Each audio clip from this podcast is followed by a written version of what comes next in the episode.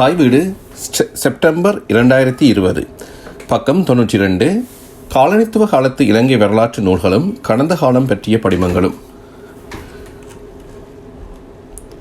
Jonathan Spencer பதிப்பித்து வெளியிட்ட Sri Lanka history and the roots of conflict என்ற நூலின் நான்காவது அத்தியமாக அமையும் historical images in the British period பிரித்தானிய காலத்தின் வரலாற்று படிமங்கள் என்ற தலைப்பிலான கட்டுரையை தழுவி இந்த கட்டுரை எழுதப்பட்டது. ஆங்கில மூலத்தின் ஆசிரியர் ஜான் டி ராஜர்ஸ் ஆவர். ஆங்கில கட்டுரையின் முற்பகுதியின் ஆறு பக்கங்களில் உள்ள கருத்துக்கள் மட்டும் இங்கு சுருக்கி தரப்பட்டுள்ளன. இந்த கட்டுரையை எழுதியவர் கனா சண்முகலிங்கம். பிரித்தானிய காலனித்துவ ஆட்சி காலத்தில் இலங்கை வரலாறு பற்றிய நூல்களை ஐரோப்பியர்கள் எழுதினார்கள். இலங்கையில் நிர்வாக அதிகாரிகளாக இருந்தவும் ராஜதந்திரிகளாகவும் செ- செயலாற்றிய ஐரோப்பியர்களால் இந்நூல்களில் பெரும்பான்மையானவை எழுதப்பட்டன. Robert Percival Bertolacci John Davy ஆகியோர்களின் நூல்களை ஆரம்பகால எழுத்துகளுக்கு உதாரணங்களாக குறிப்பிடலாம். இவர்களைத் தொடர்ந்து ஐரோப்பியர்களாலும் இலங்கையர்களாலும் இலங்கை பற்றிய வரலாற்று நூல்கள் பல எழுதப்பட்டன. இலங்கையரான சைமன் காசி செட்டி சிலோன் கெசட்டியர் என்ற நூலை ஆயிரத்தி எண்ணூற்றி முப்பத்தி நாலில் வெளியிட்டார். J Forbes E W Knighton J ரெனனைட் ஆகியவர்களும் பத்தொன்பதாம் நூற்றாண்டின் முற்பகுதியின் இலங்கையின் வரலாற்றை அறிந்து கொள்ள உதவக்கூடிய நூல்களை எழுதினர். டபிள்யூ நைட்டன் எழுதிய நூலின் தலைப்பு the history of Ceylon from the earliest period to the present time பண்டை காலம் முதல் இற்றை நாள் வரையான இலங்கையின் வரலாறு என்பதாகும். ஐரோப்பிய எழுத்தாளர்கள் முறைப்படியான இலங்கை வரலாறை எழுத முற்பட்டனர் என்பதன் அடையாளமாக இருப்பதனை நாங்கள் இங்கே காணலாம். ஐரோப்பியர் பார்வையில் இலங்கை. வரலாற்றில் என்னென்ன நி- நிகழ்வுகள் நடந்தன? மக்கள் எப்படி வாழ்ந்தார்கள்? அரசுகளின் எழுச்சியும் வீழ்ச்சியும் என்பன போன்ற விடயங்களை கால ஒழுங்கில் எழுதுவதை வரலாறு என்று கூறுவர். இதனை கடந்த காலத்தை பற்றி எழுதுதல் எனவும் கூறலாம். இன்று வரலாற்று ஆராய்ச்சியாளர்களால் கடந்த கால வரலாற்று எழுவது மட்டுமல்லாது தமக்கு முந்தைய காலத்தில் வரலாற்றை எழுதியவர்களின் நூல்கள் பற்றியும் கூட விரிவாக ஆராய்கிறார்கள். இவ்விரண்டாவது வகை ஆய்வு வரலாறு பற்றிய பிரதி அல்லது ஆவணம் பற்றிய ஆய்வு ஆகும். நூல்கள் பற்றிய இத்தகைய ஆய்வை வரலாற்று எழுதியல் என்று கூறுவர். பிரித்தானிய ஆட்சி காலத்தில் எழுதப்பட்ட வரலாற்று நூல்களை பற்றிய வரலாற்று எழுதியல் ஆய்வாக அமையும் கட்டுரையொன்றை John D Rogers historical images in the British period பிரித்தானியர் காலத்தில் கடந்த காலம் பற்றிய படிமங்கள் எனும் தலைப்பில் எழுதியுள்ளார். ஜான் டி ரோஜர்ஸ் அவர்களின் கட்டுரையை தழுவி தமிழில் எழுதப்படும் இக்கட்டுரை வரலாற்று எழுதியல் நோக்குமுறை என்றால் என்ன? அந்நோக்குமுறையின் பயன்கள் யாவை? அதன் தேவை என்ன? என்பனவற்றை தமிழ் வாசகர்களுக்கு எடுத்துக்கூறும் நோக்குடன் எழுதப்பட்டுள்ளது. கட்டுரையின் ஆரம்பத்தில் ஜான் டி ரோஜர்ஸ் அவர்கள் காலனிய காலத்தில் ஐரோப்பியர்களாலும் அவர்களை அடியொற்றி சுதேசிகளாலும் எழுதப்பட்ட நூல்களின் நோக்குமுறையை பின்வரும் மூன்று காரணிகளை தீர்மானித்ததாக குறிப்பிடுகின்றார். முதலாவதாக வரலாற்றாசிரியர்கள் வரலாற்றை எழுதுவதற்கான மூலங்களாக சோர்சஸ்களாக இவற்றை கைக்கொண்டனர் இரண்டாவதாக அவர்கள் எழுதிய காலத்தில் ஐரோப்பாவில் வரலாறு தொடர்பான சிந்தனை எப்படிப்பட்டது அந்த சிந்தனையின் பொதுப்போக்குகள் புரோடர் ட்ரெண்ட்ஸ் அல்லது செல்நெறிகள் மன யாவை வரலாற்றை எழுதியவர்களின் சமூக நிலை சோஷியல் பொசிஷன் என்பது யாது? அவர்களது கருத்தியல் நிலைப்பாடுகள் ஐடியாலஜிக்கல் பொசிஷன்ஸ் என்பன எவை? மேற்குறித்த விளக்கங்களை கேட்பதன் மூலம் ஐரோப்பியர் பார்வையில் அடிப்படைகள் யாவை என்பது பற்றி ஜோன் டி ரோஜர்ஸ் தெளிவாக்குகின்றார். அடிப்படையான அனுமானங்கள்.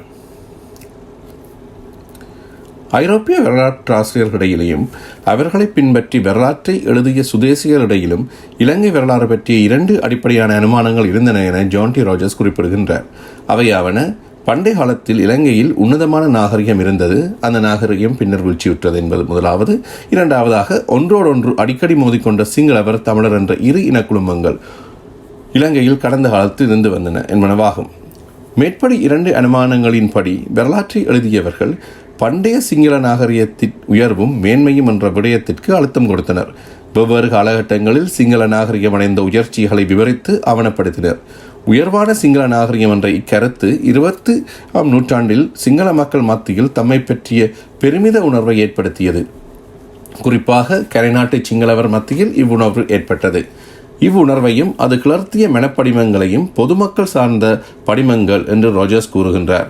பாப்புலர் என்ற சொல் நன்மதிப்பு பெற்ற பாராட்டை பெற்ற என்ற அர்த்தங்களையுடைய சொல் என்பதை நாம் கவனித்துக் கொள்ள வேண்டும். உன்னதமான சிங்கள நாகரிகம் என்ற கருத்தின் ஒரு அம்சமாக சிங்கள மக்களுக்கு தொடர்ச்சி அறுபடாத வரலாறு இருந்தது என்ற விடயம் அடங்கியிருந்தது. ஐரோப்பிய வரலாற்று வரலாற்றாளர்களின் இன்னொரு அனுமானமான ஒன்றோடொன்று மோதும் சிங்களவரும் தமிழர்களும் என்ற கருத்தின் விளைவாக தமிழர்களுக்கு எதிரான விரோத உணர்வு ஏற்பட்டதா என்ற நியாயமான வினா எழுகின்றது. ஆச்சரியத்திற்குரிய விடயம் என்னவென்றால் ஆயிரத்தி பத்தொன்பதாம் நூற்றாண்டின் பிற்பகுதியிலும் இருபதாம் நூற்றாண்டின் முற்பகுதியிலும் தமிழர்களுக்கு எதிரான விரோத உணர்வு சிங்கள மக்கள் மத்தியில் இருக்கவில்லை என்பதாகும். கடந்த காலத்தில் சிங்கள தமிழ் மோதல்கள் பொருட்படுத்த வேண்டியன அல்லன என்றோ அல்லவென்றோ அல்லது அனாசி அனாவசியமானவை என்றோ மக்கள் கருதி இருக்கலாம் என்று ஊகிக்க முடிகின்றது. ஆயினும் வரலாற்று நூல்களில் சிங்கள தமிழ் மோதல்களும் குறிப்பிடப்பட்டிருந்தன என்பது உண்மையாகும். இலங்கை வரலாறு பற்றிய எழுதியவர்களில் முக்கியமான மூவரை பற்றி அடுத்து குறிப்பாக சுட்டுவோம். Alexander Johnston. ஆயிரத்தி எண்ணூற்றி இருபதுகளில் பிரதம நீதியரசராக இருந்த அலெக்சாண்டர் ஜான்சன் வரலாற்றுச் சுவடியை சேகரிக்க ஆரம்பித்தார்.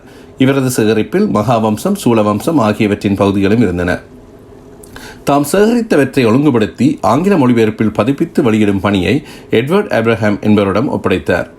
இச்சுவடிகளை ஆதாரமாக கொண்டு இலங்கையின் முறையான வரலாற்றை எழுதி பெற்றுக் கொண்டால் மக்களின் பழக்க வழக்கங்களையும் பண்பாட்டையும் அறிந்து கொள்ளலாம். அதன் மூலம் நீதிபெருமானத்திற்கு தேவையான பொருத்தமான சட்டங்களை இயற்ற முடியும் என்று ஜான்சன் கருதினார். ஜான்சனுக்கு முந்தைய எழுத்தாளர்கள் வாய்மொழி தகவல்களை மட்டும் பெற்றுக்கொண்டனர் பாலி சிங்கள நூல்களை படித்தறியும் முயற்சியை ஆரம்பித்தவராக அலெக்சாண்டர் ஜான்சனையே நாம் குறிப்பிடலாம்.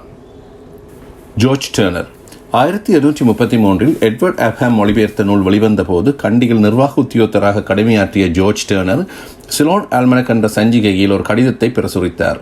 பாலி சிங்கள நூல்களை படித்தறியும் திறமையுடையவரான டேர்னர் இலங்கையின் அரசர்களின் பட்டியல் ஒன்றை தம் கடிதத்தில் இணைப்பாக வெளியிட்டார். விஜயன் முதல் ஆயிரத்தி எண்ணூற்றி பதினைந்தில் கண்டியை பிரித்தானியர்களை பற்றிய காலம் வரையான அரசர்களின் விவரம் பட்டியலில் இடம்பெற்றிருந்தது.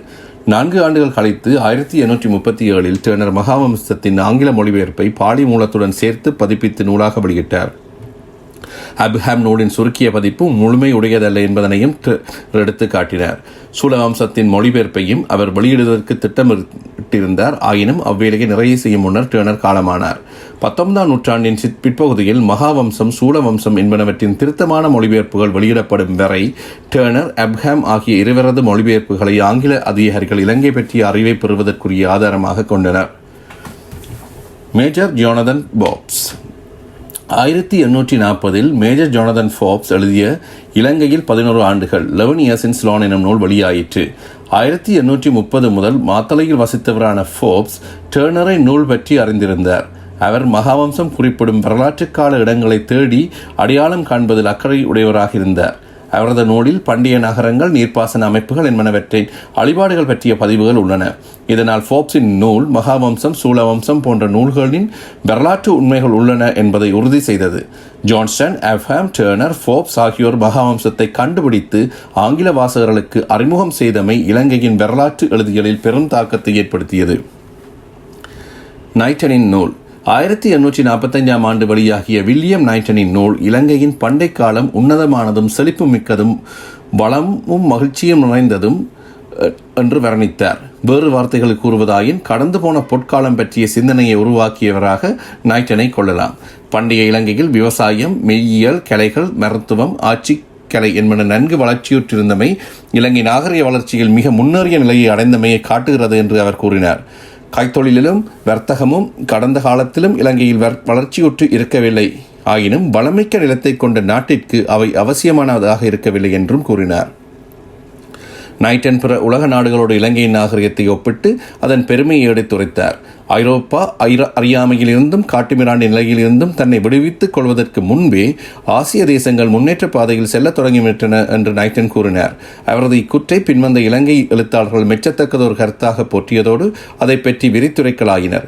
நைட்டனின் வரலாற்று நோக்கில் நாகரிகங்களின் எழுச்சியும் வீழ்ச்சியும் என்ற கருத்து உள்ளடங்கியிருந்தது.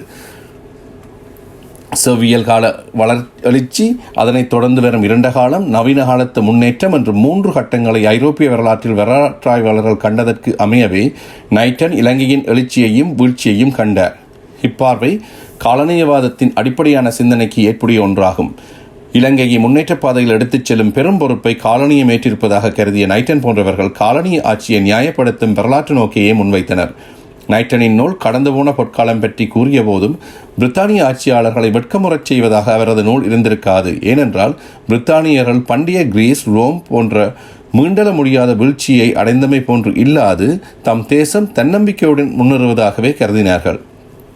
நைட்டனின் நூல் இலங்கையின் வீழ்ச்சிக்குரிய காரணங்களாக சாதி போன்ற தவறான சமூக நடைமுறைகள் தென்னிந்திய படையெடுப்புகள் போர்த்துகீசிய டச்சு ஆட்சியாளர்களின் பேராசை மிக்க சூறையாடல்கள் என்பனவற்றை குறிப்பிட்டது. எமர்சன் ட்ரெனண்ட் நைட்டனுக்கு பின்னர் வெளியாகிய டெனண்ட் எழுதிய நூல் முழுமையானதாகவும் இலக்கியத்தரம் மிக்க மொழிநடைகளில் எழுதப்பட்டதாகவும் இருந்தது. இக்காரணத்தால் ரெனண்ட் நூல் ஐரோப்பியர்களின் கவனத்தை ஈர்த்த நூலாக விளங்கியது. டெனண்ட் அவர்களும் இலங்கை வரலாற்றை நாட்டியன் மூன்றை மூன்று கட்டங்களாக நோக்குகிறார். பாலி மொழியில் எழுதப்பட்ட வரலாற்று நூல்களில் காணப்படும் அரசர்களின் பெயர்கள் உண்மையானவை என ஏற்றுக்கொள்ளும் ரெனண்ட் அந்நூல்களில் கூறப்பட்டுள்ள பல கதைகள் உண்மையற்றவை என்று நிராகரிக்கின்றார். இலங்கையின் பண்டைய நாகரிகத்தை ரெனண்ட் போன்று மிகைப்பட புகழ்ந்துரைக்காத ட்ரெனண்ட் அரசர்கள் வீணாக செல்வத்தை விரயம் செய்தனர் என குறை காண்கின்றார் கோயில்களை கட்டுவதிலும் புனித தந்தத்தை பாதுகாத்து வைக்கும் தாதுவங்களை திருத்துவதிலும் விளைநிலங்களை மடாலயங்களுக்கு தானம் செய்வதிலும் அரசர்கள் தம் கவனத்தை செலுத்தினர் என்றும் குடிமக்களிடையே பிரிவினைகள் சமயச் சண்டைகள் அரசவம்சத்தவர்களின் சதிகள் சூழ்ச்சிகள் ஆட்சி கொலைகளின் மனமும் சிங்கள அரசுகளின் சீரழிவுக்கு காரணமாக இருந்தன என்று ரனன் கூறுகின்றார். உள்நாட்டு பிரச்சனைகளும் வெளிநாட்டு ஆக்கிரமிப்புகளும் இலங்கை நாகரிகத்தின் வீழ்ச்சிக்கு காரணமாகின என்றும் ரெனன் கூறுகிறார். இனக்குழுமம் சமயம் என்ற வகைமைகள் நைட்டன் டெனட் என்ற இருவராலும் ஒரே முறையிலேயே நோக்கப்பட்டன. அக்காலத்தில் ஐரோப்பாவில் தேசிய இனம் நேஷனாலிட்டி இனம் ரேஸ் என்பன பற்றிய விவாதங்கள் இடம்பெற்றன.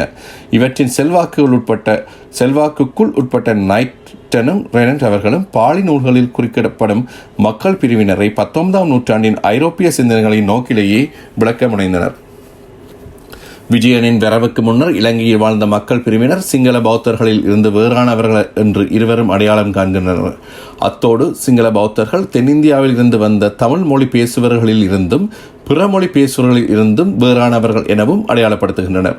ட்ரெனன் நூலில் சிங்களவர் தமிழர் பௌத்தர் முதலிய வேறுபட்ட அடையாளங்கள் கூடிய அழுத்தம் பெற்றுள்ளன. ஆயினும் சிங்கள தென்னிந்திய வேறுபாடுகளை பகைமை உறவாக இவர் சித்தரிக்கவில்லை. பிராமியச் சடங்கு மக்களை சிங்கள அரசர்கள் விரும்பி ஏற்றதை குறிப்பிடும் டெனன் இதனை சிங்கள பண்பாட்டின் பலவீனமாக கருத்துரைக்கின்றார்.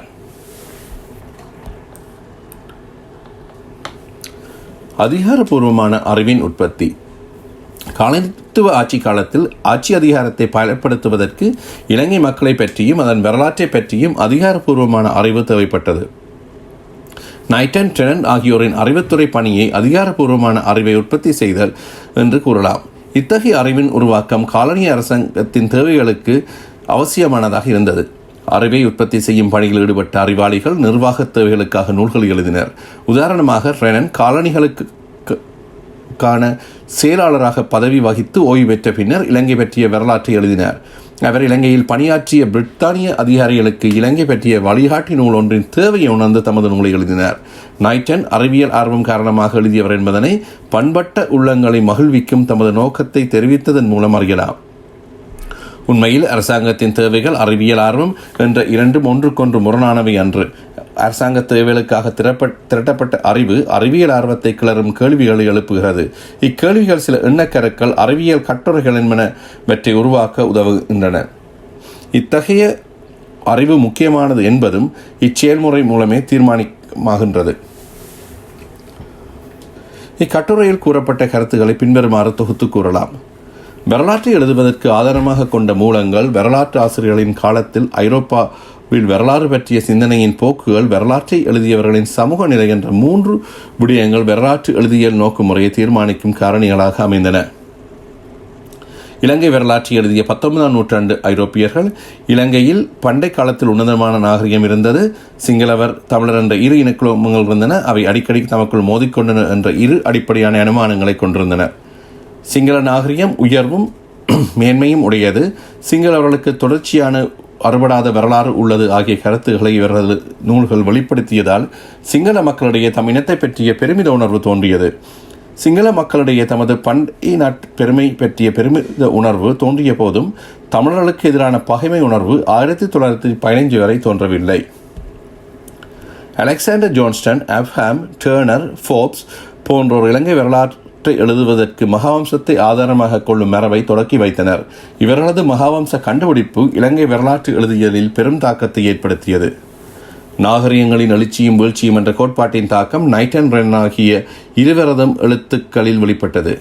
செவ்வியல் கால எழுச்சி அதனை அடுத்த இரண்டு காலம் நவீனத்துவத்தை நோக்கிய முன்னேற்றம் என்ற மூன்று வரலாற்று கட்டங்களை இவர்கள் அடையாளப்படுத்தினர். பிரித்தானிய காலனிய ஆட்சி இலங்கையருக்கு கிடைத்த வரப்பிரசாதம் என்றும் இலங்கையை நவீனத்துவம் நோக்கி முன்னேறச் செய்யும் வரலாற்று வகுபாகத்தை பிரித்தானியா நிறைவேற்றிக் கொண்டிருக்கிறது என்றும் இவர்கள் நம்பினர். இனக்குழுமங்கள் சமய பிரிவுகள் தொடர்பான கருத்துக்களை இவ்வரலாற்று எழுத்தாளர்கள் ஐரோப்பிய சிந்தனைகளுக்கு அமைவாக வகுத்துக் கொண்டனர். நிகழ்கால பிரச்சனைகளையும் நிகழ்காலத்து சிந்தனை போக்குகளையும் அடிப்படையாக கொண்டு கடந்த கால பணுவல்களை விளக்கும் நோக்குமுறையை இவர்கள் பின்பற்றினர். பிற்காலத்தில் இனவாத நோக்கிலான வரலாறுகள் எழுதப்படுவதற்கு இது காரணமாக அமைந்தது. அரசாங்கத்தின் தேவைகளின் பொருட்டு அதிகாரபூர்வமான அறிவை உற்பத்தி செய்தல் என்ற பணியை இந்த வரலாற்று ஆசிரியர்கள் நிறைவு நிறைவேற்றினர்.